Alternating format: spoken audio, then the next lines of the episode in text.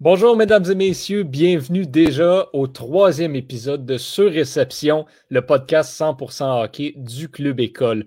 On a, on a encore la chance d'avoir toute l'équipe avec nous aujourd'hui. Donc, euh, Jérémy Labrie est là, bien sûr, Axel Guimont est là, Antonin Martinovitch sera là, tout comme Victor Desilets. Donc, nos deux, euh, nos deux collaborateurs sont pris présentement là, dans une affaire personnelle. Ils vont arriver quelques, quelques minutes en retard. Donc, on va commencer ça, euh, Jérémy et Axel, assez, assez rapidement. Premièrement, salut. Salut, ça va bien? Top shape, comme disent nos amis anglophones. J'espère que, j'espère que tout va bien pour vous également. On a euh, beaucoup de choses qui se sont passées dans la dernière semaine au niveau de, au niveau de la Ligue nationale, mais je pense que le gros truc dont on n'a pas le choix de parler, c'est la finale de la Coupe Stanley qui va commencer pas plus tard que demain donc, euh, qui opposera les, euh, le Lightning de Tampa Bay aux Stars de Dallas. Donc, le Lightning qui l'a emporté hier euh, par la marque de 2 à 1 en, prolongation. Un, but d'Anthony Cirelli. Donc, Antonin pourra sûrement nous en discuter avec, puisque c'était son facteur X lorsqu'il avait fait son portrait des séries. Mais, mais je veux vous entendre premièrement là-dessus. Là, premièrement, le Lightning qui l'emporte en, six parties, puis ensuite, qu'est-ce que qu'est-ce qu'on doit regarder? Qu'est-ce que à quoi vous attendez de la finale? Mais pour revenir au facteur X, euh, j'aimerais euh, souligner qu'Antonin a aussi dit que son facteur X pour les Stars, c'était Jamie Benn. Et c'est le meilleur attaquant du côté des Stars. Donc, Antonin connaît son hockey. Antonin, euh, Antonin il, est popé, il il connaît ses choses. Et d'ailleurs, il nous rejoint à l'instant. Salut, Antonin. Salut, Johan, comment ça va? top shape. On était, justement en train de parler de tes facteurs X qui se démarquent euh, avec, le, avec le Lightning et les Stars, surtout puisque c'est les deux équipes qui seront en finale. Euh, Anthony Cirelli, justement, qui euh, marque le but en prolongation hier pour envoyer le Lightning en finale. Ta réaction quand tu as vu ça? Euh, j'ai été un peu surpris. Je m'attendais pas à ce que Cirelli euh, joue les héros en prolongation. Je m'attendais à ce que ce soit un des gros, gros, gros canons du, Lightning qui, euh, qui, prennent, qui, prennent, les devants comme Kucherov ou Braden Point. Mais euh, écoute, Cirelli est, un habitué des buts en prolongation, euh, surtout quand ça compte. Je pense qu'il a fait l'exploit en 2016. Donc, écoute, je, suis content pour, pour le jeune et le Lightning aura une, une équipe de, de taille en finale. Exactement. Et la question que, qui est sur toutes les lèvres des, des amateurs, est-ce que Steven Stamkos sera de retour pour la finale? On l'a vu hier embarqué sur la glace avec son chandail, avec ses coéquipiers. Pensez-vous qu'on on, on, le, on laissait peut-être de l'économiser un petit peu puis de pas le, pas le rusher dans l'action pour qu'il soit fin prêt pour la finale? Ben, je sais pas. Je sais, je sais pas. En fait, Stamkos, on, le voit de plus en plus, puis j'en parlais avec Anthony euh, il y a a pas longtemps. On dirait qu'il est pas. Euh, de moins en moins essentiel à cette équipe-là. Je veux dire, euh, on le voit avec le, avec le Lightning présentement, puis euh, on réussit à, marquer des buts sans ce gars-là. Fait que s'il n'est pas nécessairement complètement prêt, euh, je rusherais pas ce gars-là qui, qui, qui est pas nécessairement complètement essentiel à. Surtout pour battre les Stars de Dallas là, qui sont pas nécessairement qui sont pas une puissance, là, comme j'ai dit à Axel avant le ben, live. C'est pas une ah, ah. puissance, ils sont quand même rendus en finale de la oh, Oui, c'est certain, c'est certain. C'est parce qu'ils ont, les impondérables ont joué de leur côté, on, s'entend là. Ils ont, ils ont, beaucoup plus, euh, ils ont beaucoup plus de vouloir euh, que, que, les années précédentes, mais ça reste euh, que l'équipe a un différentiel négatif, comme j'ai dit, comme c'est ça que je disais à Axel avant le live. Puis, regarde, le Lightning est capable de, de s'en servir à son avantage. Là. Je veux dire, ça prouve que les Stars marquent pas beaucoup de buts et s'en font marquer beaucoup. Puis on sait que le Lightning en marque déjà beaucoup contre des équipes qui ont euh, une meilleure défensive qu'eux. exactement. Puis Stamkos aussi, euh, ça fait longtemps qu'il n'a pas joué. Là, s'il faut qu'il reprenne le rythme et tout, d'arriver directement en finale de la Coupe Stanley contre les Stars qui sont prêts, qui sont réchauffés. Euh, moi, je ne sais pas dans le fond si l'ajout, c'est sûr, Stamkos, le Lightning est meilleur avec Stamkos, mais est-ce qu'il va avoir vraiment le, le timing, si je peux dire, pour être le joueur qu'il est durant la finale de Coupe Stanley? C'est la question que je me pose, moi. J'ai plus l'impression qu'il va rentrer en jeu si euh, les Stars prennent une avance tôt dans la série. Mm-hmm. Mm-hmm. Euh, écoute, je pense que si c'est 2-3-0 Lightning, je pense pas qu'ils vont sentir le besoin de rentrer Stamkos. Euh, j'ai aussi l'impression que si la Lightning a de la misère à, générer de l'offensive, Stamkos va peut-être un peu plus rentrer. les Stars ont été vraiment capables de maîtriser des offensives puissantes en Vegas et en Colorado. Ils n'ont pas été capables de figurer leur défensive. Puis vers la fin de la série, je te dirais Islanders, Lightning, euh, le Lightning avait beaucoup de difficultés à compter contre la défensive très serrée des Islanders. écoute, ça a fini deux fois en prolongation les deux dernières, les deux dernières parties. Le Lightning a compté trois buts là-dedans. Donc, s'ils sont pas capables de contrer la défensive des Stars, qui est très serrée, ça va vraiment être une série très intéressante. Non, je suis d'accord, c'était le, le point que je voulais, euh, que je voulais souligner. Puis on a, on a un commentaire parce que pour ceux qui, euh, qui sont peut-être pas au courant, on est en direct présentement euh, sur, le, sur notre page Facebook. Donc, on, on, a, on a mis cet épisode-là un peu pour, pour vous montrer un peu qu'est-ce que c'est, puis vous amener avec nous dans la, dans la production un petit peu d'un épisode de surréception. Donc, on partage carrément la diffusion avec tout le monde via notre page Facebook. Et on a un premier commentaire qui vient en fait d'un de nos collaborateurs à partiel ici au Club École. Tristan Champagne-Le Sort qui nous dit un deuxième ou troisième centre de talent, euh, donc pour euh, Anthony Cirelli. Euh, je pense qu'on peut être entièrement d'accord avec ça. Il n'y a, pas beaucoup d'équipes qui ont un, troisième centre de, du niveau d'Anthony Cirelli. Je pense que ça fait justement hommage à la profondeur du Lightning et qui démontre à quel point le travail de Julien Brisebois a été à souligner dans la dernière année. Oui, puis ce qui est intéressant aussi, c'est que Cirelli joue à l'aile présentement dans les séries. Ils ont mhm. Il leur manque Stamkos et ils ont tellement de profondeur au centre avec Pocket, avec Johnson, avec Point, qu'ils sont permis de le mettre à l'aile sur le deuxième trio. Euh, donc, oui, Cirelli, c'est un joueur de talent. Puis dans une autre équipe, il serait premier ou deuxième centre. Euh, ça, c'est avec les Red Wings, par exemple, avec les Sabres, une équipe qui a moins de profondeur au centre serait certainement un deuxième centre. Même Stamkos, Mhm. Moi, de la façon dont je le vois, j'ai quasiment l'impression que justement, avec toute cette profondeur-là, Steven Stamkos, à l'aile, ce serait presque plus efficace. Je veux dire, on, voit Alex Ovechkin à l'aile. Steven Stamkos peut être un peu le même style de joueur, puis avoir un meilleur, plus de punch offensif en jouant à l'aile, selon moi. Oui, ben il y a quelques ailiers gauches qui sont droitiers dans la ligue. Euh, Panarin, et mm-hmm. Ovechkin sont alliés gauche ou droitier, ce qui leur permet d'avoir un tir sur réception plus efficace. Stamkos a un tir sur réception foudroyant, messieurs. Mm-hmm. Euh, ça serait peut-être une bonne idée, Johan, ce que tu dis. Oh, et Jean-Christophe qui nous écrit qu'il prend le relais de, moi aujourd'hui comme étant celui qui n'est pas présent au podcast, mais qui crée quand même des commentaires. Exactement. Euh, et sur ça, ben, en même temps que Jean-Christophe nous écrit, on a Victor Desilets qui, vient, euh, qui vient finalement de se joindre à nous. Salut Victor. Salut, je suis comme le cinquième anneau olympique, là, je viens de me rajouter, puis euh, ça fait une belle forme. je suis allé voir je suis quelle couleur aujourd'hui. Je sais pas pour vous, moi je suis en bas à gauche, donc je suis jaune.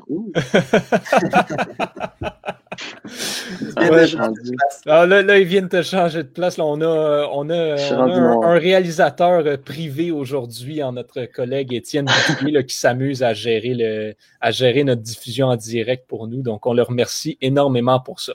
Victor, euh, pour, euh, on va rentrer dans le vif du sujet avec toi. ton, Rapidement, ton pronostic pour la finale qui s'amorce demain.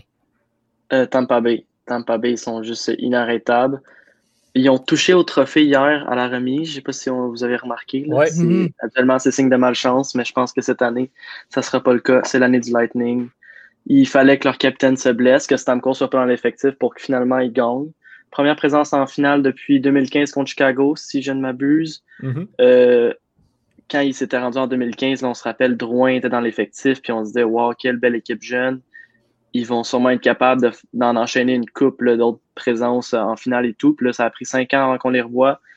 Cette année, euh, c'est la bonne. Mais en même temps, tu sais, à chaque ronde, je mettais les Stars perdant de leur série, puis ils ont gagné. Fait que je vends pas la peau de, l'étoile avant de l'avoir euh, télescopée. Mais euh, mais tu parles. Est-ce qu'on peut juste revenir là-dessus? On vend pas la peau de l'étoile avant de l'avoir télescopée. Voyons. Vous pouvez me citer là-dessus. Christine Jumazier roule dans ta tombe. Charles Patnaud sortait de ce corps. Mais Victor, tu, parles, tu parles du fait de toucher le, trophée. Là. Je pense qu'il y, a une grosse symbolique en arrêt de ça. Hein. J'ai jamais vu les Lightning aussi confiants. Depuis, en fait, depuis un bout, ça fait, on n'a pas vu le Lightning aussi confiant sur la glace. Et là, ils sont tellement confiants qu'ils se disent, garde, il n'y a pas de, y a pas de, de, de, pas toucher le, le, trophée. On y touche, puis garde, on va gagner quand même. Les Capitals l'avaient touché en 2018. Ils ont été gagnés la Coupe après. C'est vraiment une superstition, cette, affaire-là. J'ai hâte de voir à quel point. Euh, Je sais ça, à, quel point ça pourrait vraiment avoir une influence là-dessus, mais honnêtement, je pense, euh, comme toi, Victor, le, Lightning est vraiment trop fort cette année. On en parlait un petit peu avant que tu arrives. il, y a, comme eu une petite, euh, une petite baisse au niveau de l'offensive face aux Highlanders euh, avec les Stars qui ont une bonne défense. Ça va peut-être jouer en cause, mais on a le facteur là, Stamkos qui pourrait venir justement. On va pas faire comme si les, Highlanders n'avaient pas une bonne défensive non plus. Là. Non, exactement. C'est sûr, mais le Lightning est quand même généreux offensivement, même s'ils n'ont pas compté tant de buts durant les deux dernières parties, ils ont complètement dominé les Highlanders euh, offensivement. Mm-hmm. Si je me souviens bien, les tirs, les deux dernières parties, c'était 40 contre, 20 pour Tampa Bay. Donc, euh, c'est vraiment une machine offensive, euh, le Lightning. Il y a un facteur. Vas-y, vas-y. Ah, non, non, non, vas-y. Moi, moi, j'allais rebondir sur autre chose avec les. sur un autre élément. Fait que vas-y. OK, parfait. Euh, ben dans le fond, les Stars ont joué contre des équipes qui étaient peut-être un peu plus lentes que le Lightning. Le Lightning est très rapide. Puis euh, les Stars ont beaucoup de joueurs qui sont euh, gros et lents. Je pense à Pavelski. Pavelski, c'est pas, pas un marchand de vitesse. Le Jamie Benn non plus. Corey Perry. Corey Perry. Écoute, Corey Perry, on n'en parlera pas. Il a de la misère à faire trois pas en 18 secondes. Donc, le Lightning, va, je pense que vraiment, ils vont dominer les Stars côté vitesse. Euh, je, donne, je donne le point côté peut-être défensif, défenseur mobile euh, aux Stars avec Ice Cannon, Klingberg, Lindell aussi qui fait du bon boulot. Euh, mais je pense que le gardien Kudobin ne pourra pas continuer sur sa lancée. Ça n'a pas de bon sens. Écoute, c'est un gardien réserviste de 34 ans. Là, je veux dire, à un moment donné, il faut que ça ben, C'était ça sur quoi je voulais rebondir. Les gardiens, le, duel de gardiens qu'on va avoir, c'est vraiment complètement l'opposé. On a justement, comme tu dis, Anton Udobin qui sort un petit peu de nulle part, un gardien réserviste plus âgé qui est sur une bonne séquence en ce moment. À l'opposé de lui, on a André Vasilevski, jeune étoile montante et bon depuis plusieurs années maintenant. Donc, étoile montante, je ne sais pas si ça s'applique encore à lui, mais il fait partie de l'élite. C'est un jeune gardien. Euh, c'est vraiment deux gardiens complètement différents, mais euh, ce sont probablement les deux meilleurs gardiens également depuis le début des séries, si on exclut les, la performance de Thatcher Demko et de, et de Robin Lehner dans la série de Vancouver-Vegas. C'est deux gardiens vraiment de haut niveau, puis j'ai hâte de voir à quel point ça va être un facteur influent dans cette série-là. Oui, exactement, parce que moi, je ne suis pas prêt à dire que Kudobin va ralentir. Comme Antonin dit, euh, on pensait même qu'elle allait ralentir durant la dernière série, puis euh, quand même jouer toute une série. Donc, euh, moi, je me demande si lui, justement, il n'est pas en mission, un peu comme le Tampa Bill sont. Puis, ça ne me surprendrait pas qu'il continue dans, les bonnes performances. Mais depuis 2016, j'ai l'impression que les situations un peu non orthodoxes du côté des gardiens. Euh, depuis que les Pingouins sont arrivés avec Matt Murray, euh, mm-hmm. il y a, bon, là, tu as Matt Murray qui arrive puis qui fait un boulot fantastique pendant deux années consécutives. Puis ça, c'est un nouveau gardien. Donc ça, je ne constate pas que c'est un gardien qui était déjà établi et qui a fait du, un, boulot incroyable. Non, Ensuite de ça, tu as eu les Capitals en 2018 qui ont commencé la série avec Grubauer. Donc, c'est pas Holdby qui est resté là pendant les 16 victoires. Tu as Grubauer que je pense, la première ronde, peut-être le début de la deuxième. Mhm. Euh, l'année passée, tu as Bennington, nouveau gardien encore une fois dans la Ligue nationale, qui, qui était capable de mener les Blues à une victoire. Puis là, cette année, tu as un gardien réserviste de 34 ans qui fait le boulot et qui se rend jusqu'en finale. Donc, moi, je suis complètement surpris par cette situation-là. On voit plus des Bobrovski, des, des, des vraiment comme dominer des séries puis ça, c'est pas des gardiens qui sont déjà établis, c'est des gardiens qui un peu qui arrivent dans la ligue puis qui font comme du boulot. Ben, Kudobin, c'est pas nouveau, mais qui est un poste partant, oui, c'est nouveau. Mais on en avait parlé un peu aussi de, ces nouveaux gardiens-là qui rentrent, puis que les, autres équipes ne savent pas nécessairement comment gérer. On ne sait pas c'est quoi leur force, leur faiblesse. Ça prend un certain temps pour s'habituer à eux. Puis quand tu n'as pas joué souvent contre eux en saison régulière, ben il y a, y a un peu ça qui arrive. Puis veut, veut pas, Carey Price, a beau être le meilleur gardien au monde, tout le monde commence à avoir des livres sur lui. Puis quand tu arrives dans une série éliminatoire, ben même si Carey Price joue au-dessus de sa tête, après cinq matchs, tu finis par connaître un peu comment il est puis comment être capable de le déjouer. C'est un peu le même principe qui arrive avec ces, nouveaux gardiens-là. Mais quand tu n'as pas déjà tes livres sur lui, ben ça devient plus difficile. Puis ça prend peut-être un plus de temps à se justement à savoir un peu comment déjouer ce gardien-là. On a un petit commentaire euh, sur Facebook. Euh, Johan, si tu veux. Oui, absolument. On a, on a une question de Louis-Philippe Marat-Lefebvre. Qu'est-ce que vous pensez du travail d'Alexander Radulov depuis le début des séries éliminatoires? Ben, Il y a quelqu'un qui veut se lancer? Qu'est-ce qu'on pourrait dire d'autre que c'est excellent? Je veux dire, je trouve qu'il il fait la job. là. Il- on l'avait vu avec le Canadien aussi dans le temps, quand il était avec, euh, avec le, le Canadien, quand ils sont rendus en série. Il y avait juste lui qui jouait, en fait. là. T'avais Galchenyuk, Pacioretty qui, qui foutait rien. Puis, ben, regarde, c'est encore lui. Je, je m'attendais à ça aussi. Là. Il est 14 points en 21 matchs. C'est excellent.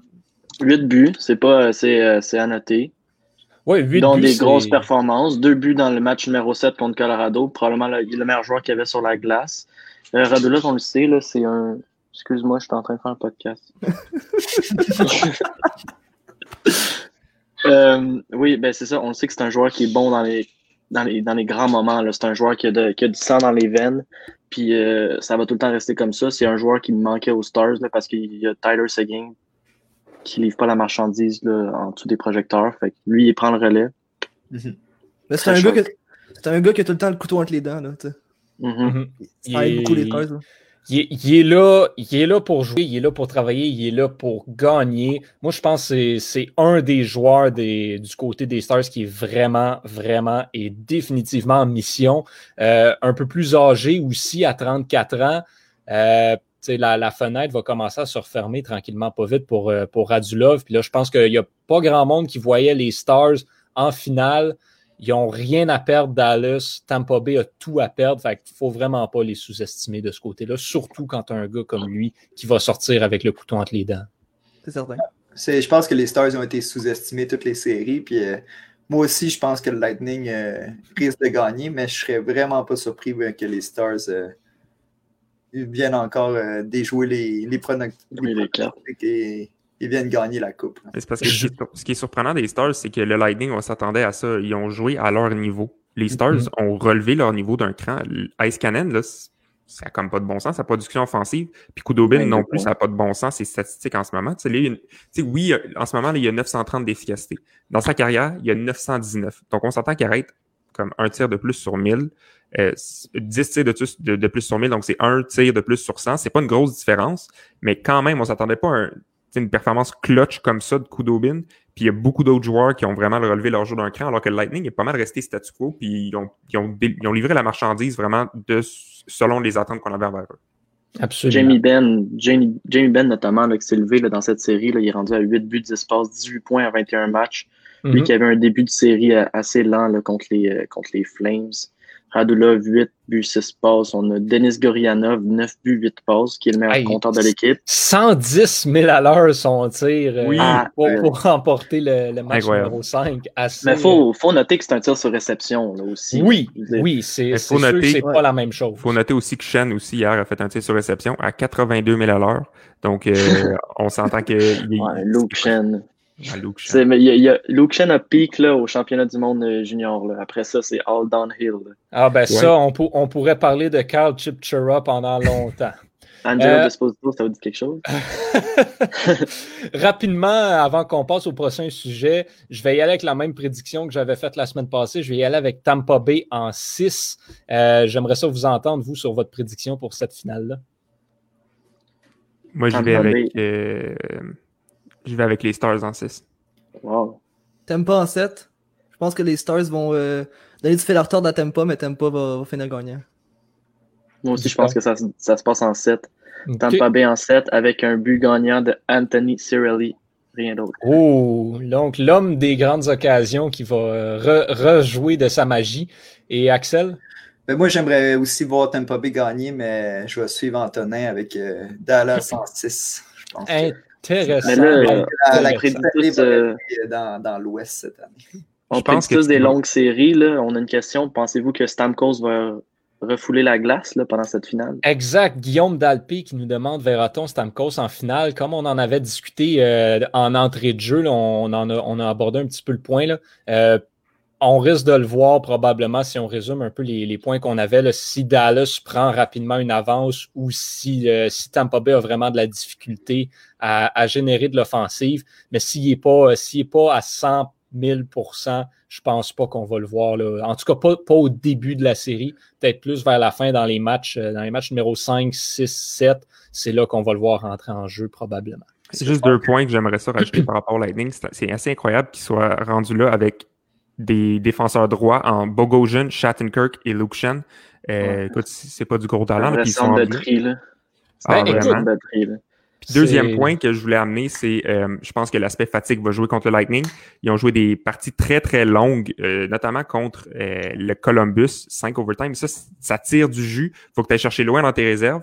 puis ils ont joué plusieurs parties en prolongation contre les Islanders. Là, ils ont un jour de repos. Puis ensuite, ils s'en vont contre les Stars qui ont été reposés pendant quatre jours. Je pense qu'ils vont manquer un peu de jambes au début contre les Stars. Mhm. Mais si, euh, si Stamkos était pour venir, les gars, vous le mettez où, vous, dans votre alignement? Est-ce que vous brisez la ligne Kucherov, pointe, palate?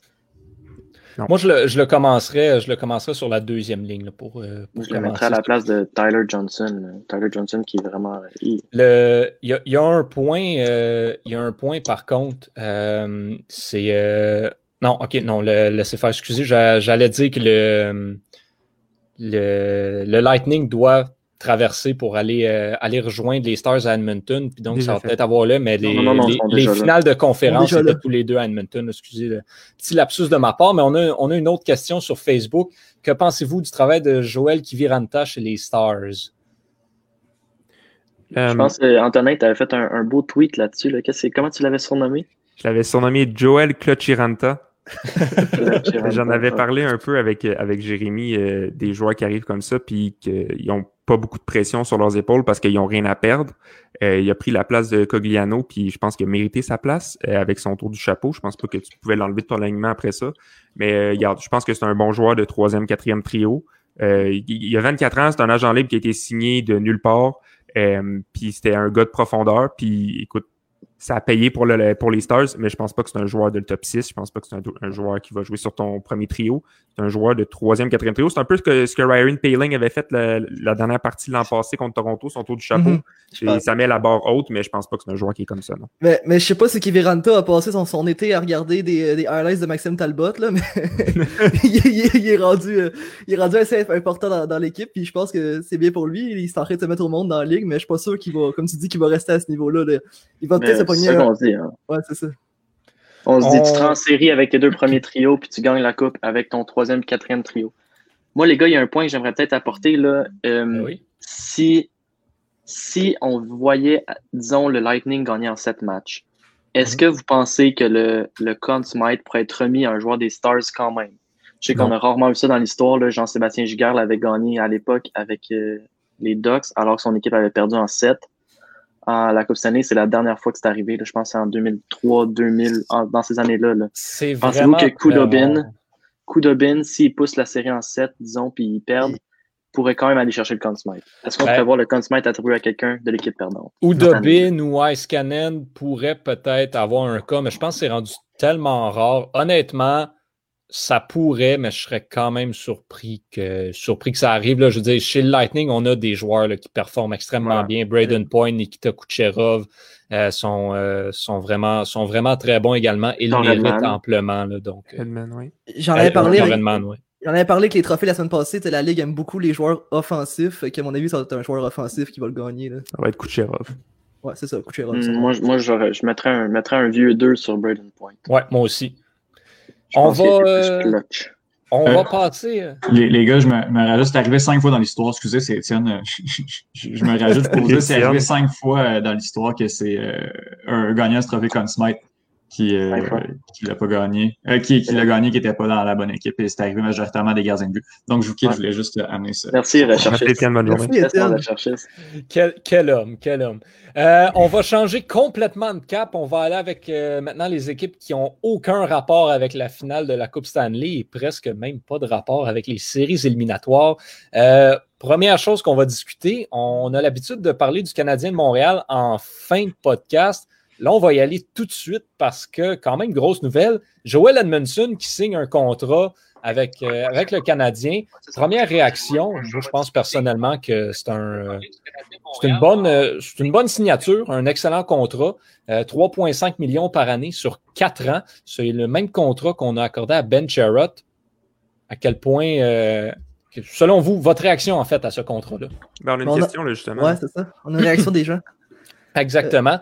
Euh, donc, euh, encore une fois, Louis-Philippe qui nous demande, Joel Edmondson, est-ce que c'est trop cher pour un 5-6e ou c'est un meilleur joueur qu'on le pense? Ben, je pense pas que c'est un 5-6. Je veux dire, euh, on pense qu'on peut le faire jouer avec, Jeff Petrie, puis je le crois, là, surtout chez le Canadien. Je veux dire, ben, c'est ça. C'est ça, surtout chez le Canadien. Je pense qu'il y, a, il y a le truc qu'il faut prendre en considération. Ce serait un 5-6 dans une vraie brigade. avec le Canadien, ça va être un 4. Mais là, est-ce qu'on est qu'on le place avant Brett Kulak? Je pense pas. Là, Ben, à ce qui paraît, à ce qui paraît, il s'était fait dire qu'il allait jouer avec Jeff Petrie. Moi, honnêtement, j'aurais tendance à le mettre avec Petrie également sur la deuxième paire. Bon, c'est sûr que c'est pas l'idéal, mais, mais je pense que pour l'utilisation qu'on va en faire, je pense que 3.5, c'est un, un excellent contrat. Ouais, Je pense que Bergevin s'est dit euh, écoute, oui, Kulak a bien performé durant les séries, mais est-ce qu'on a vu ce même niveau de jeu-là durant toute la saison? Je crois pas. Euh, je crois pas que Bergevin allait faire une décision non plus de garder Kulak comme top 4 juste parce qu'il y a eu un bon 10 matchs. Mhm. Euh, je pense qu'Edmondson, ça va être une excellente addition, un peu comme à la Charrot. On s'attendait pas à très grand chose de lui, mais il est venu et il a fait un boulot incroyable. C'est bien ajusté. Puis je pense que Weber l'a beaucoup coaché aussi. Donc, euh, écoute, avec Petrie, je pense que ça va être un duo vraiment difficile à passer.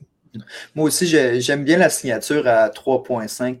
Mon petit problème, je vous en ai parlé un peu, les gars, c'est le 4 ans. Parce que, comme vous dites, euh, je pense qu'il va faire partie du top 4 à Montréal la première année, c'est sûr. Euh, je pense qu'il va jouer avec Jeff Petrie. Mais je pense que l'année d'après, tout de suite, il va être dans le top 6. D'après moi, on va le voir euh, à la troisième paire et Romanov va monter. Mhm. En tout cas, c'est ça, moi, que je vois. Est-ce que ça va arriver? On verra bien. Donc, c'est un peu ça qui, me dérange parce que je me dis, il va être 3.5 durant encore trois ans. Euh, comme cinq ou sixième défenseur. Donc, c'est vraiment la longévité du contrat et on a des, bons, des bons espoirs à la défense aussi qui s'en viennent. C'est mhm. sûr que là, ça va leur laisser euh, beaucoup de temps pour se développer c'est peut-être une bonne chose, mais moi, c'est vraiment. Euh, j'aurais aimé comme qu'on donne maximum trois ans. Par contre, si on y avait donné trois ans, peut-être qu'il aurait fallu lui donner 4 euh, millions. Donc, euh, je trouve que c'est une très bonne addition pour Montréal. juste la longévité, moi, un petit peu qui, me dérangeait. Personnellement, je te dirais que le 4 ans me, me dérange pas tant. C'est plus le fait qu'on lui ait donné aussi une clause de non-échange de 10 équipes. Je veux dire, c'est un gars qui est peut-être pas. Un gars de sa trempe, c'est pas le cœur de ton équipe. Je veux dire, je pense qu'il ne méritait pas une clause de non-échange parce qu'en plus, c'est un gars que, mettons, tu fais pas les séries une année, euh, puis qui lui il performe bien, ben, il peut aller donner à remplir des fiers services à une équipe qui se rend jusqu'à la Coupe, jusqu'à la coupe Stanley. On l'a vu avec, les Blues de Boston, euh, les Blues, les Blues de Boston, ben ouais, les Blues de Saint-Louis mhm. dans, le temps. Donc, euh, puis à mon avis, si t'avais pas donné une clause de non-échange, t'aurais pas avoir certainement un plus qu'un choix de cinquième ronde contre ce gars-là. Il reste quand même 21 d'équipes là-dedans, mais regarde, on, verra bien ce que ça va donner. Ça, c'est sûr. de valeur ajoutée aussi, là, Edmondson. il a quand même gagné la Coupe il y a deux ans. C'est un gars qui vient de Kelowna aussi, donc il passe son été avec, euh, avec chez Weber, avec Carey Price. Donc là, c'est des liens qui vont se créer cet, été. Là. Il va arriver au camp d'entraînement. Il va déjà avoir comme ses petits bodies. Il va, euh, il connaît le style de jeu. il y a les deux leaders là, qui se tiennent avec lui là, pendant tout l'été ou pendant, ben, appelez ça comme, comme vous voulez, l'été, la saison morte. Bref, euh, il va arriver. Moi, je pense qu'il va être prêt. Puis même s'il jouait 5-6e, j'aurais pas de défense, j'aurais pas de problème à le payer 3.5 parce que ça fait trois ans que les Canadiens, on a juste trop d'argent puis on ne l'utilise pas. Fait que tant qu'à faire, tu le mets 5-6e, disons, tu mets Romanov avec Petrie, puis tu le mets lui dans une chaise. Il est quand même assez stable comme défenseur, donc j'aurais pas de problème à le mettre avec un Fleury ou avec un Jolson pour lui donner de la confiance. Là, tu te retrouves avec trois pairings qui ont de l'allure. Puis si en fin de match, ben Claude Julien, on sait, est assez traditionnel, puis il veut mettre ses, ses vétérans, ben boum, tu le remontes au spot numéro 4 là, avec Jeff Petrie. Là, c'est, le même que ça se passe dans l'hockey de tous les jours. Les, les, les, les, lignes, les duos défenseurs, là, ça change dans un claquement de doigts. Il faut que tu sois capable de t'adapter. mais il ne faut pas oublier que Petrie va avoir un bon contrat aussi.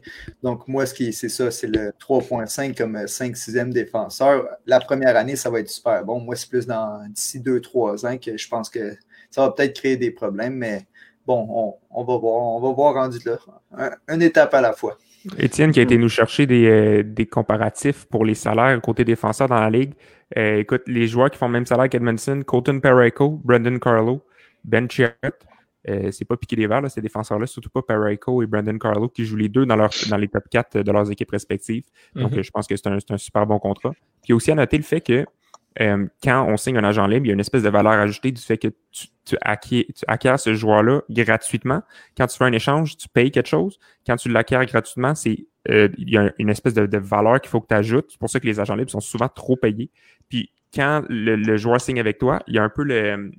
l'avantage parce qu'il sait que tu, le veux, donc il, est prêt à te faire. Il y a comme une espèce de surenchère.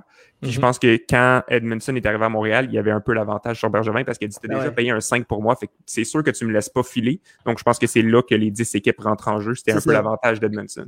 C'est clair qu'il a gagné là. là. absolument 100%, 100% et 100% d'accord avec toi là-dessus. Donc là, Bergevin, là, il a adressé son problème de gardien auxiliaire, solidifie la défensive. C'est quoi le prochain move, les gars? Là? Ben là, le prochain move, c'est c'est clairement c'est clairement l'ailier. Puis là, ben on va euh, on, va aller euh, je vais aller piger là, dans euh, l'entrevue qu'il a faite avec avec Jean-Charles Jean-Charles Lajoie sur TVA Sport, dans lequel ben, premièrement il mentionnait un point intéressant par rapport aux défenseurs, où il disait qu'il aimait avoir le un luxe d'avoir le plus de défenseurs sur lesquels il pouvait avec qui il pouvait jouer puis qu'il pouvait habiller pour, euh, parce que, tu sais, un défenseur, comme il a dit, c'est rare que ça joue toute la, toute la saison. Là, donc, avoir ce luxe-là d'avoir un vétéran comme Edmondson qui peut venir, euh, qui peut venir boucher des trous quand on a des blessés, ça, ça aide. On a une question. Euh, donc, Guillaume qui nous dit le problème du Canadien est à l'attaque. Que doit faire Bergevin cet été pour qu'on marque plus de buts?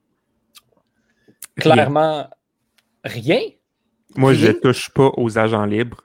Hoffman va demander beaucoup trop d'argent pour ce qu'il amène. C'est un joueur unidimensionnel qui est capable de marquer des buts, certainement, 30 buts, mais c'est pas le, genre de joueur que le Canadien recherche. On a tellement de bons jeunes dans euh, les rangs mineurs. On a Caulfield qui s'en vient, il y a Kotkaniemi, il y a Suzuki qui n'ont pas joué au niveau des séries. Là. Fait s'il joue à ce niveau-là toute la saison, on va avoir assez d'offensive. Si Drouin qui a de continuer sa chimie avec Suzuki, on va avoir assez d'offensive selon moi. Oui, mais il y a, toujours les voies de la transaction qui arrivent. On, s'en allait justement en parler là, un peu. Là, puis, tu sais, on, a beaucoup, beaucoup on a encore beaucoup d'argent disponible. On peut aller chercher un gros contrat. bon, il y a beaucoup de rumeurs. Là. Bon, moi, les rumeurs, euh, les gens savent ce que j'en pense. Mais, euh, mais pareil, il y, a, il y a quand même des gros noms qui circulent. Le Canadien pourrait potentiellement faire euh, bouger puis aller chercher un, gros joueur comme ça qui pourrait venir marquer plus de, plus de buts. Mais euh, on peut aller chercher ça par transaction. On n'est pas obligé de surpayer un joueur justement comme Mike Hoffman. Ouais, mais pour revenir aux agents libres aussi, euh, pour t'entendre, je suis pas d'accord. Je veux dire, j'en ai parlé dans le dernier épisode. Les équipes ont pas d'argent présentement. Il y a la COVID-19, ça leur a rentré dedans. Là. Ouais, mais la, COVID-19, ça impacte pas le cap salarial oui, mais le, la cap salariale reste le même, mais les équipes vont se mettre une marge interne. Ils se disent, on peut aller jusqu'à 81, mais on ira pas, on va arrêter à genre 75, tu sais. Fait que là, quand tu sais ça, là, il y en aura peut-être pas de surenchère, là, c'est dedans d'attaquer, là. C'est sûr, mais moi, ça sûr qu'il va équipes. C'est sûr, c'est sûr, c'est sûr. Puis moi, ce, euh, ce que j'aimerais plus faire, à la place d'aller chercher un agent libre, c'est d'aller chercher des agents avec restriction. Donc, comme je l'avais mentionné dans les derniers podcasts, aller chercher un Anthony Cirelli, euh, dont le Lightning a vraiment pas la masse salariale pour le garder, lui offrir un 7 millions. J'aime beaucoup mieux avoir un Cirelli à 7 millions qu'un Hoffman à 7,5. Mm-hmm. Ça, je suis d'accord avec toi. Oui, 100%, d'accord. Est-ce que euh, Cirelli euh, règle tes problèmes d'attaque, Antonin? Le Cirelli, on le sait, c'est plus un, un ben centre comme Dano. Moi, moi, je pense pas qu'Anthony Cirelli, c'est le joueur dont le Canadien a besoin en ce moment. Non, puis Antonin parlait des, des agents libres. Moi, je pense pas que ça va passer par les agents libres. Euh, je pense que ça va passer par euh, un échange. Euh, on a Max Domi qu'on se doute qui, risque de partir, puis on a beaucoup de choix au repêchage. On a de l'espace sur le cap salarial. Donc, je suis sûr que Marc Bergevin va nous faire un petit tour de magie. Et en tout cas, il y a les cartes pour réussir à faire une bonne transaction, selon moi, qui pourrait ajouter un attaquant dans le top 6. je pense que à date, il y a un très bon été. Comme on a dit, il a comblé euh, le gardien auxiliaire, il a comblé la défensive. Je crois que là, vraiment, il va s'y mettre pour l'attaquant top 6. Et moi, je ne pense pas que ça va passer par un joueur autonome. Non, absolument pas. si, on veut, si on veut partir la machine à rumeurs également dans la même entrevue de Marc Bergevin, il a demandé, il a dit peut-être qu'on aurait plus d'argent disponible rendu aux joueurs autonomes. donc, euh, donc est-ce que ça veut dire qu'il prévoit quelque chose ou attention à suivre? Mais, euh, mais c'est que son magasinage n'est pas fini. Non, absolument pas. Ça, c'est sûr et certain. Moi, je suis vraiment d'accord avec, euh, avec ce que Jérémy disait, là, que ça va passer par Canadien étant une équipe riche qui a qui est probablement pas trop affecté par la COVID, puis les équipes qui vont se mettre des mesures internes, ils vont essayer de, couper dans le gras, puis euh, ils vont peut-être laisser partir des joueurs à moins qu'on aurait pu les avoir à une date limite.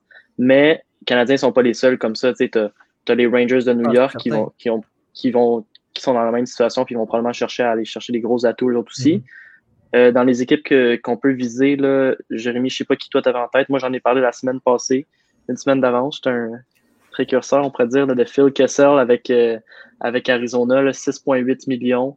Selon moi, c'est le genre de, de, de, de joueurs de salaire qui, qui, vont tenter de retrancher là, en Arizona. Moi, j'aimerais vraiment bien voir un joueur comme ça, un, marqueur naturel, on va pas se cacher. Là. Ce gars-là, il sait comment mettre la POC dans le net. Mhm. Lui, avec Suzuki puis, puis Drouin, je pense que ça pourrait faire des flamèches. Là. On pourrait retrouver le, le Phil Kessel des bons vieux temps là, quand il avait fait, euh, je pense, c'est 27 buts, 55 passes, en, fait 82 points en 82 matchs. Je sais pas qu'il referait ça à Montréal, mais il pourrait facilement topper le 60-70 points puis régler beaucoup de nos problèmes de, sur l'aile droite là, de, de manque de, de talent brut. moi, je me demande juste s'il fait très bien dans la philosophie du Canadien. C'est plus euh, là mon problème avec Phil que Je sais juste pas si on a assez de dog à Montréal pour lui. Ben, il y a ça, c'est la grosse question. En fait, on a Jean-Christophe qui nous demande Patrick Lainé pourrait-il être une solution à l'attaque? Euh, Là, moi, je vais être honnête, là, euh, parce que je suis tanné qu'on en parle un peu. Patrick Lainé à Montréal, là, on va le dire, oubliez ça. oubliez ça. Il, a, moi, d'après moi, Patrick Liney ne quittera même pas Winnipeg. Il reste là-bas, il est là pour rester. Il n'y a aucune raison pour laquelle les Jets voudraient sérieusement s'en débarrasser quand tu peux te départir à la place d'un Nicolas Healers, qui est un excellent joueur, certes, mais si tu as le choix entre les deux, je ne vois pas pourquoi tu garderais Healers avant de garder Liney, à part si il est vraiment un immense cancer là, dans le vestiaire. Mais selon moi, Patrick Liney pourrait être une solution à l'attaque mais les Jets ne voudront pas le laisser partir. Puis s'ils le laissent partir, le prix va être ridiculement trop élevé. Vraiment, c'est quand la dernière fois qu'on a vu un joueur de 40 buts changer d'adresse? Hmm. Ben, ben un, joueur de un marqueur de 40 buts aussi jeune que ça. Là. Ouais, c'est ça en plus. là. Exactement. Comme tu dis, à moins qu'il soit vraiment toxique pour l'environnement des, Jets dans le vestiaire et tout, moi aussi, je serais surpris. Mais rendu là, s'il est si toxique que ça, tu le veux-tu dans ton équipe? c'est ça, exactement. Ben, c'est un peu ça le problème. On a Pierre-Luc Lavallée qui nous demande Êtes-vous prêt à sacrifier votre choix de premier tour pour améliorer l'équipe et chercher un joueur d'impact? Ben, tu sais, mettons, euh, Anthony t'a parlé tantôt, si c'est pour aller chercher un gars comme. Euh, comme Lee en compensation pour euh, chez Lightning qui a pas nécessairement c'est pas nécessairement une équipe qui est très riche on en revient là, avec là-dessus. Moi, moi, je suis prêt à le faire demain matin. Là. Mais je pense, je pense que la question est peut-être plus. Euh, Par échange pas, Ouais, pas nécessairement au niveau des offres hostiles. Mettons, notre 16e choix cette année, est-ce qu'on l'échange dans un package deal pour aller chercher un joueur top 6 ben, je pense que Bergevin doit être à l'écoute. Donc, euh, moi, ma réponse, ce serait oui. Euh, si, si l'offre de l'autre côté est bonne, je crois qu'on a beaucoup de choix au repêchage. On en a depuis deux, deux ans. On en a encore beaucoup l'année prochaine. Donc, euh, moi, si, si l'offre est bonne, euh, oui, je le fais. Mais moi, je ne vois pas le besoin de s'améliorer en ce moment. Pourquoi on s'améliorerait cette année? C'est pas cette année qu'on va gagner la Coupe. Ça va être dans 3-4 ans quand nos jeunes vont s'être développés. Fait que c'est quoi, c'est quoi l'utilité d'aller chercher un joueur top 6? On, toujours mieux de perdre encore cette année puis d'aller chercher un bon choix au repêchage, 10, 9, 8e de garder notre show repêchage, puis de continuer à bâtir notre banque d'espoir, puis de voir dans quatre ans on est où. Puis dans quatre ans, c'est là que tu transiges, tu vas, jouer des, tu vas chercher des joueurs d'impact. Mais dans quatre ans, tu te rajoutes un nouveau problème. Tu fais quoi avec Shea Weber? Tu fais quoi avec Carey Price? Ils sont plus ah, peut-être Mais ça, ça, allait être un problème depuis le début. Ça allait être un problème depuis le début parce qu'on savait qu'on faisait un, un, rebuild puis qu'on n'allait pas être compétitif dans deux, trois ans. Là, on est rendu à quoi là Un retool. Ouais, mais là, mettons, mettons, tu vas chercher ton gars top 6 cette année, tu le signes là déjà. Il travaille avec ses, euh, il travaille avec les, les, joueurs, il apprend à se connaître, il développe une chimie. L'année prochaine, quand Romanov est rendu top 6, top 4, bien établi, quand Coldfield arrive, euh, Suzuki, Kotkaniemi ont passé un an complet dans la Ligue nationale sur les premiers trios. Là, tu peux avoir de quoi d'intéressant quand même. Là moi, après ça, ben, tu vas avoir peut-être Caden Primo aussi. Tu sais, les, les, les, jeunes qui vont vraiment avoir un impact dans l'équipe sont soit déjà là ou vont arriver l'année prochaine. On ne parle pas de quelque chose dans 3-4 ans. Moi, je, on, va oublier Strobel, Harris, Norlander. Ce ne sera pas des top 2, top 4, ça là. Ça va être des 4e, 5e probablement. Peut-être plus peut-être trois si on est chanceux, mais ces postes-là ne seront pas à combler du côté du Canadien l'année prochaine ou, ou, dans deux ans. Puis ces gars-là ne seront pas prêts pour la Ligue nationale, anyways, rendu là. Et moi, ce que je propose, en fait, puis je pense que Bergevin aime bien ce genre de, de transaction-là, c'est que on recule au repêchage. Il, il, est tellement profond ce repêchage-là, surtout pour les attaquants, puis c'est vraiment ça qu'on cherche, là, à mon avis. On, on, se descend en bas, de, en bas des, euh, des 20, puis euh, on peut avoir un joueur en plus. Moi, je pense que ce serait le meilleur choix, en fait. Là. Il y, a des très bons joueurs en bas du, en du, choix numéro 20. Là. On a une autre, euh, euh, idée, en fait, donc un autre joueur qu'on n'a pas encore parlé, mais Brandon Saad, donc Francis Lavallée qui nous dit Brandon Saad peut-il être une solution si Bergevin veut sacrifier l'un de ses choix de deuxième ronde et l'avoir à 3,5 millions sur notre masse plutôt qu'à plein salaire à 6 millions pour sa dernière année de contrat? Ça peut être une solution, mais je vois pas l'avantage pour le, pour le Canadien ni pour les Blackhawks. Les Blackhawks n'ont pas avantage euh, à garder du salaire euh, ils sont déjà très, très, très serrés. Leur défensive fait dur. Non, je serais, je, serais, surpris de voir retenir une partie du salaire. Euh, puis on a, je sais pas, Brandon Saad, c'est un, un, excellent joueur de hockey. Il n'y a rien qui va l'y enlever. Il n'y a rien qu'on on, va pas y enlever ça. Mais je pense qu'il est très bien entouré. Puis on a vu à Columbus, quand il l'était un peu moins, c'était moins. Il était moins hot qu'à Chicago quand il jouait avec, euh, des Jonathan Taze, des Patrick Kane, des Alex de Brincat. Euh, je pense qu'il y a ça aussi qu'il faut prendre en considération. Je ne sais pas à quel point est-ce qu'il est fit très bien avec le Canadien de Montréal, surtout quand là, c'est lui qui était bien entouré et non lui qui rendait les autres meilleurs. Fait que j'ai comme un peu l'impression que Brandon Saad avec un Nick Suzuki ou un Yesperi Kotkaniemi, c'est plus les autres qui vont devoir faire le travail pour le rendre meilleur lui et non mhm. l'inverse, qu'on n'a pas nécessairement besoin. il faut un peu penser à, à Hornvist ou à un James Neal ou à des joueurs qui, c'est pas eux qui vont générer l'offensive, c'est des joueurs qui vont être autour des joueurs qui génèrent l'offensive, qui vont ramasser les, rebonds et qui vont vraiment euh, faire un travail complémentaire euh, génial, mais qui ne seront pas les catalystes de l'offensive. Absolument. J'ai l'impression que Brandon Sad serait plus une solution si, euh, si on ne réussit pas à aller chercher de quoi de mieux. Parce, que, parce que je pense que Bergevin euh, se doit d'essayer d'aller chercher un, joueur qui, qui va être meilleur qu'un genre de Brandon euh, Sad, justement. De façon utopique, les gars, vous, c'est qui que vous viseriez sur le marché des transactions? Moi, j'ai un nom en tête. Numéro 6 des Canucks de Vancouver, Brock Besser. Il ne bougera pas. Moi non plus, je ne crois pas qu'il bouge, mais si on peut aller chercher, si le Canadien peut aller chercher Brock Besser, c'est sûr qu'ils vont en sortir gagnant, ça va être excellent. Euh, moi, je, ne vois aucun monde dans lequel les Canucks se, débarrassent de Brock Besser. Oublie ça. La chimie avec Peterson est trop belle.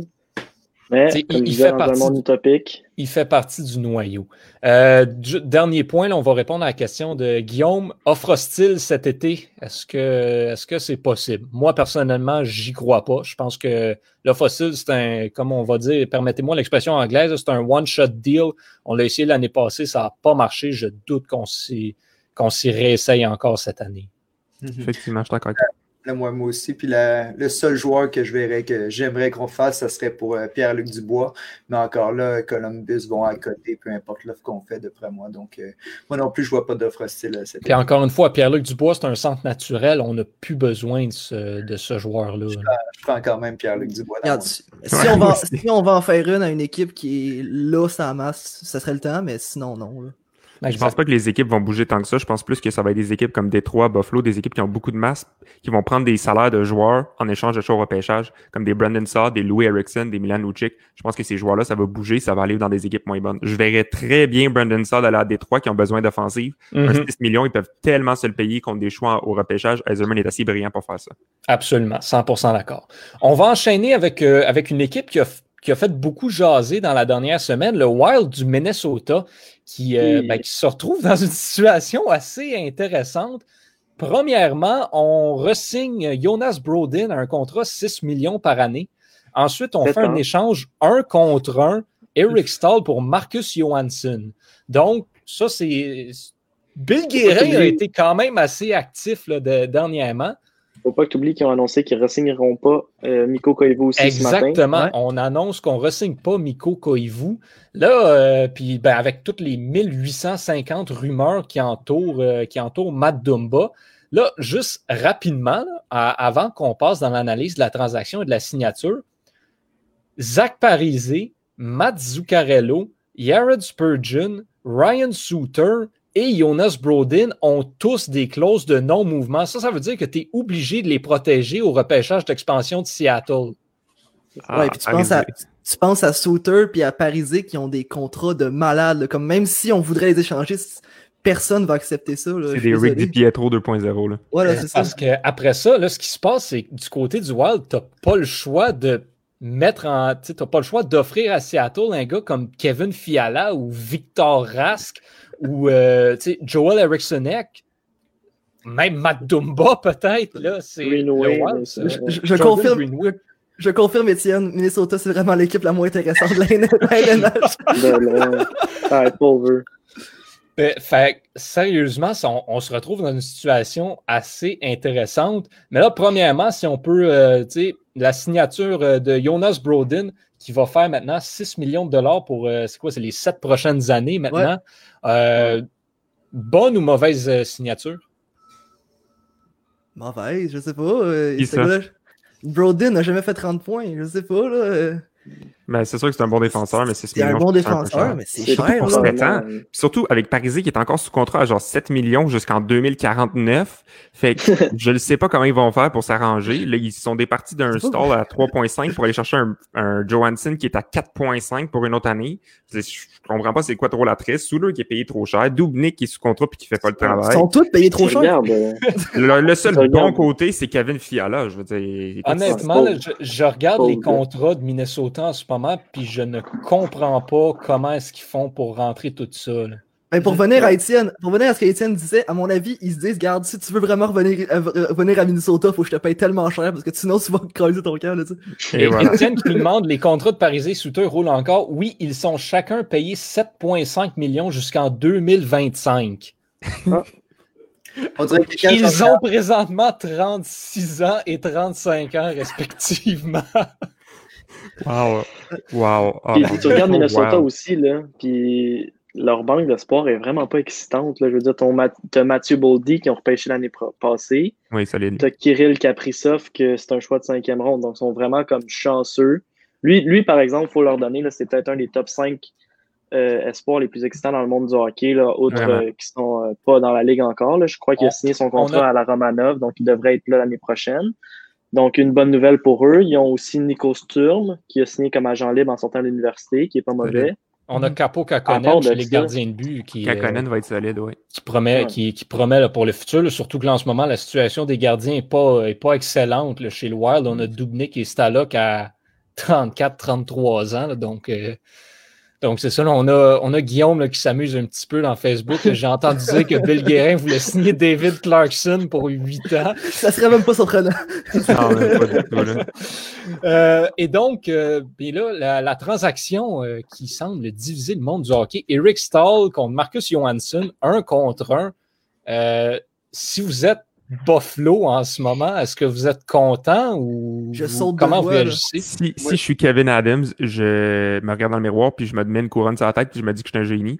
Parce que franchement, là, aller chercher un leader comme ça de 35 ans, un deuxième centre qui va être capable d'aller chercher 45-50 points, ça va un peu stabiliser ton vestiaire, ça va amener une attitude gagnante dans ton vestiaire aussi, un peu à la chez Weber. c'est un gros gaillard, un, un, gars qui va arriver avec des jeunes puis qui va un peu mettre le tempo puis qui va mettre le monde à leur place euh, c'est beaucoup de leadership. C'est, euh, je pense que c'est une excellente addition, même si c'est juste pour une année pour les sabres. Ouais, je comprends pas euh, ce que les Minnesota a passé en faisant cette transaction-là, parce que pour moi, Buffalo sont gagnants haut la main. Mais voyons ben, moi, je ne sais pas tant que ça. Tu sais, Eric Stahl, il a quand même 35 ans. Si tu veux pas te ramasser avec un surplus de gars de 40 ans un moment donné. Mais il est payé 3,25. C'est une aubaine. C'est une aubaine. Ah, ça, je suis 100% d'accord.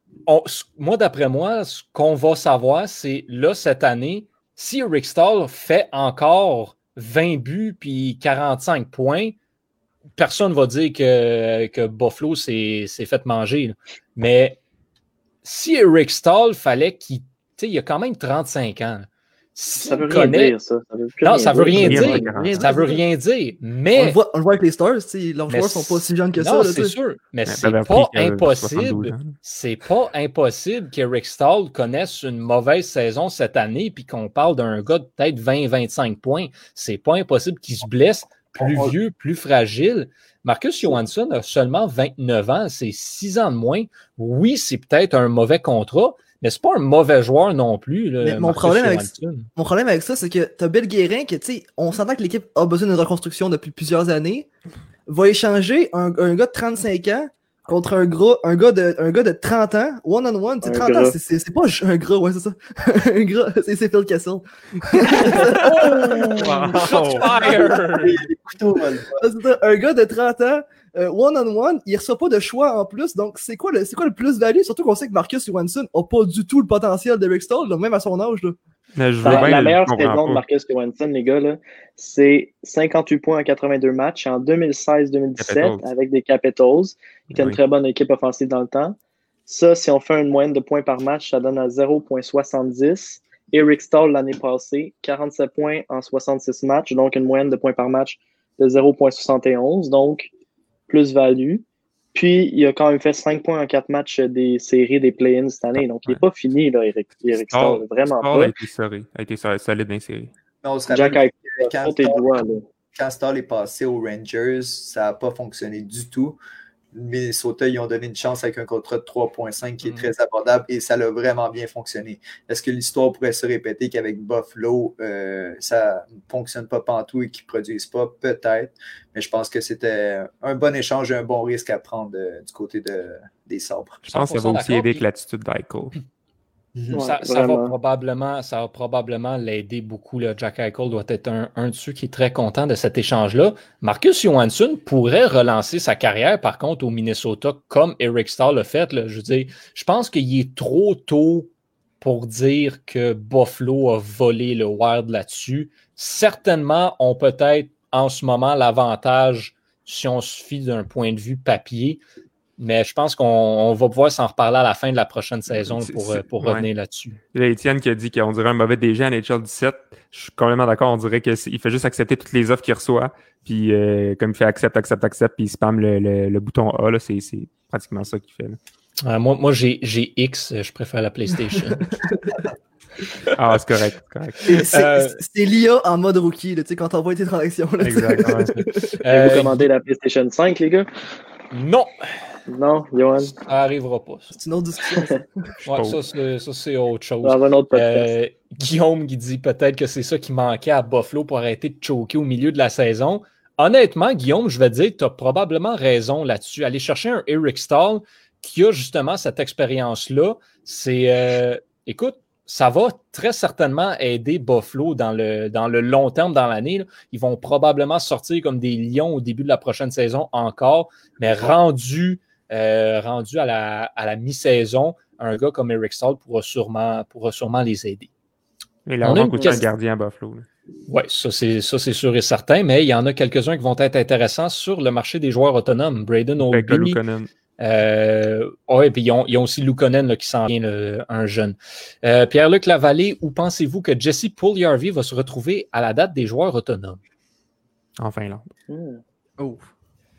C'est quoi, quoi, la situation du contrat de, de Paul Harvey en ce moment? Je ne connais pas par cœur. Je crois qu'il lui reste un an sur son entrée, euh, sur son euh, contrat de base. Puis ensuite de ça, il se retrouve agent avec restriction. Ah, mais il ne sera, pas, il, sera, il sera pas qualifié. Il est déjà agent avec restriction, c'est ça. Il est déjà avec restriction cette année? Mais le temps, c'est quoi? C'est après un an, il devient sans restriction? C'est ça? exact. Ouais, c'est ça. Fait, fait, que si on suppose que justement, le Jesse Harvey devient agent libre avec restriction, euh, sans restriction, pardon, euh, il arrive quoi? Où est-ce qu'il se retrouve? Est-ce qu'il est y a une équipe qui prend une chance sur lui euh, pour la prochaine saison? Moi, je pense que oui. Je pense pas qu'on va le voir tout de suite en Europe. Euh, ça va peut-être arriver dans sa carrière, mais je serais vraiment pas surpris qu'une équipe tente le coup et parce que justement, il est encore jeune, il n'a pas, pas connu d'autres chimies qu'avec les Hallers. Donc, moi, je ne serais pas surpris de voir un DG tenter le coup. Là. Et s'il fallait nommer un nom, j'irais jusqu'à dire Steve Eiserman et les Red Wings. Moi, je serais pas surpris de voir Détroit prendre une chance sur un joueur comme ça. Euh, Moi, même, à Montréal. Ouais, même Montréal, ouais, c'est ça. Montréal, La culture finlandaise à Montréal, euh, c'est sûr que ça Parce qu'il va, avoir, il va avoir bien du monde qui vont le vouloir pour JRV, puis s'il a le choix, il viendra pas à Montréal. Ouais, mais est-ce qu'il va avoir tant de choix que ça? Euh, je suis pas sûr que ça. Ben, écoute, même, même s'il y a un autre choix que Montréal, il va aller ailleurs. Bon? je sais pas, je sais pas. À part si cet autre choix-là, c'est le Wild du Minnesota. ouais, c'est ça. Euh, dernier, dernier petit point qu'on va, qu'on va discuter un peu. On, on sort de l'analyse sur la glace. Les sénateurs d'Ottawa qui ont annoncé aujourd'hui qu'ils allaient revenir aux souches avec leur ancien logo. Euh, je suis une des seules personnes qui est déçue de ça? Oui. Ah ouais? moi, moi j'aime le chandail et le logo qu'ils ont, qu'ils ont en ce moment. Je ne l'aime pas, le, vieux logo vintage, personnellement. Je le trouve, euh, je trouve assez moyen, personnellement. Assez ben, subjectif. comme je l'avais écrit dans, dans, notre chat sur Facebook, euh, je sais pas s'ils croient que qu'en en ramenant le logo du temps d'Alfredson, ils vont recommencer à jouer comme dans le temps d'Alfredson. je sais pas à quoi ça servait. Là. Ben écoute, c'est probablement euh, un coup marketing, là, Ottawa, qui a, qui a peut-être un petit peu de difficulté financièrement. C'est ça, faire un rebranding, ben, ben c'est pas tant un rebranding comme c'est logo, mais on va le dire, c'est un re-rebranding, mais quand t'es en difficulté financière, c'est comme un drôle de move. Ça prend plus qu'un rebranding. Les, les, fans veulent, veulent qu'ils changent de propriétaire. C'est l'équipe au complet. Moi, je pense qu'ils devraient changer d'arena au complet. Là. Mais regardez les trois dernières équipes qui ont changé leur chandail. T'as Sénateur, Buffalo, puis c'est qui l'autre euh, qui a changé leur chandail? Dallas. Dallas. Dallas. oui, euh, les Panthers. Qui avaient peut-être un, un autre rebranding. On s'entend que c'est pas des équipes top d'alénage, donc oui, j'ai comme l'impression que c'est un peu financier. Ah, les Panthers qui avaient mis Joel Kedville sur leur nouveau logo. Là. oh boy, Bon ben, messieurs, ça va, ça fait pas mal le tour de, notre, de notre tour d'horizon de l'actualité dans la Ligue nationale de hockey. On surveille très certainement la finale de la Coupe Stanley qui s'amorce demain. Et, euh, bien, on en reparle pour où est-ce qu'on va en être rendu la semaine prochaine. On vous donne rendez-vous également à la maison pour, euh, pour la semaine prochaine pour un nouvel épisode de Surréception. Merci d'avoir été là. Et euh, oui, on, me rappelle à l'instant, donc, euh, donc cette semaine était une, une, semaine spéciale dans le fond parce qu'on on, permettait à tous et à toutes d'avoir accès en direct. Mais en temps normal, il faut être abonné à notre formule Patreon, notre formule vidéo qui nous donne accès, qui vous donne accès justement à cette, cette opportunité-là d'interagir en direct avec nous et de, de, nous poser des questions et de, de, voir nos belles petites faces pendant l'enregistrement. Donc, euh, donc, si ça vous intéresse, si vous avez aimé l'expérience, ben, venez nous encourager. 100% des, euh, de l'argent qui est ramassé à travers euh, notre Patreon est réinvesti directement dans notre projet. On a beaucoup de gros projets qui s'en viennent prochainement. Puis, puis c'est sûr que toute contribution est énormément apprécié. Donc, merci à tous et à toutes de nous avoir suivis, de nous avoir écoutés aujourd'hui. Merci euh, Axel, Jérémy, Victor, Antonin. Merci les boys. C'est toujours un plaisir de discuter hockey avec vous. Je vous donne rendez-vous également la semaine prochaine, mesdames et messieurs. Merci aussi à tout le monde qui ont laissé des commentaires. Oui, merci. Vous avez commenté la discussion. On espère faire ça avec vous bientôt. Exact. Salut à tous.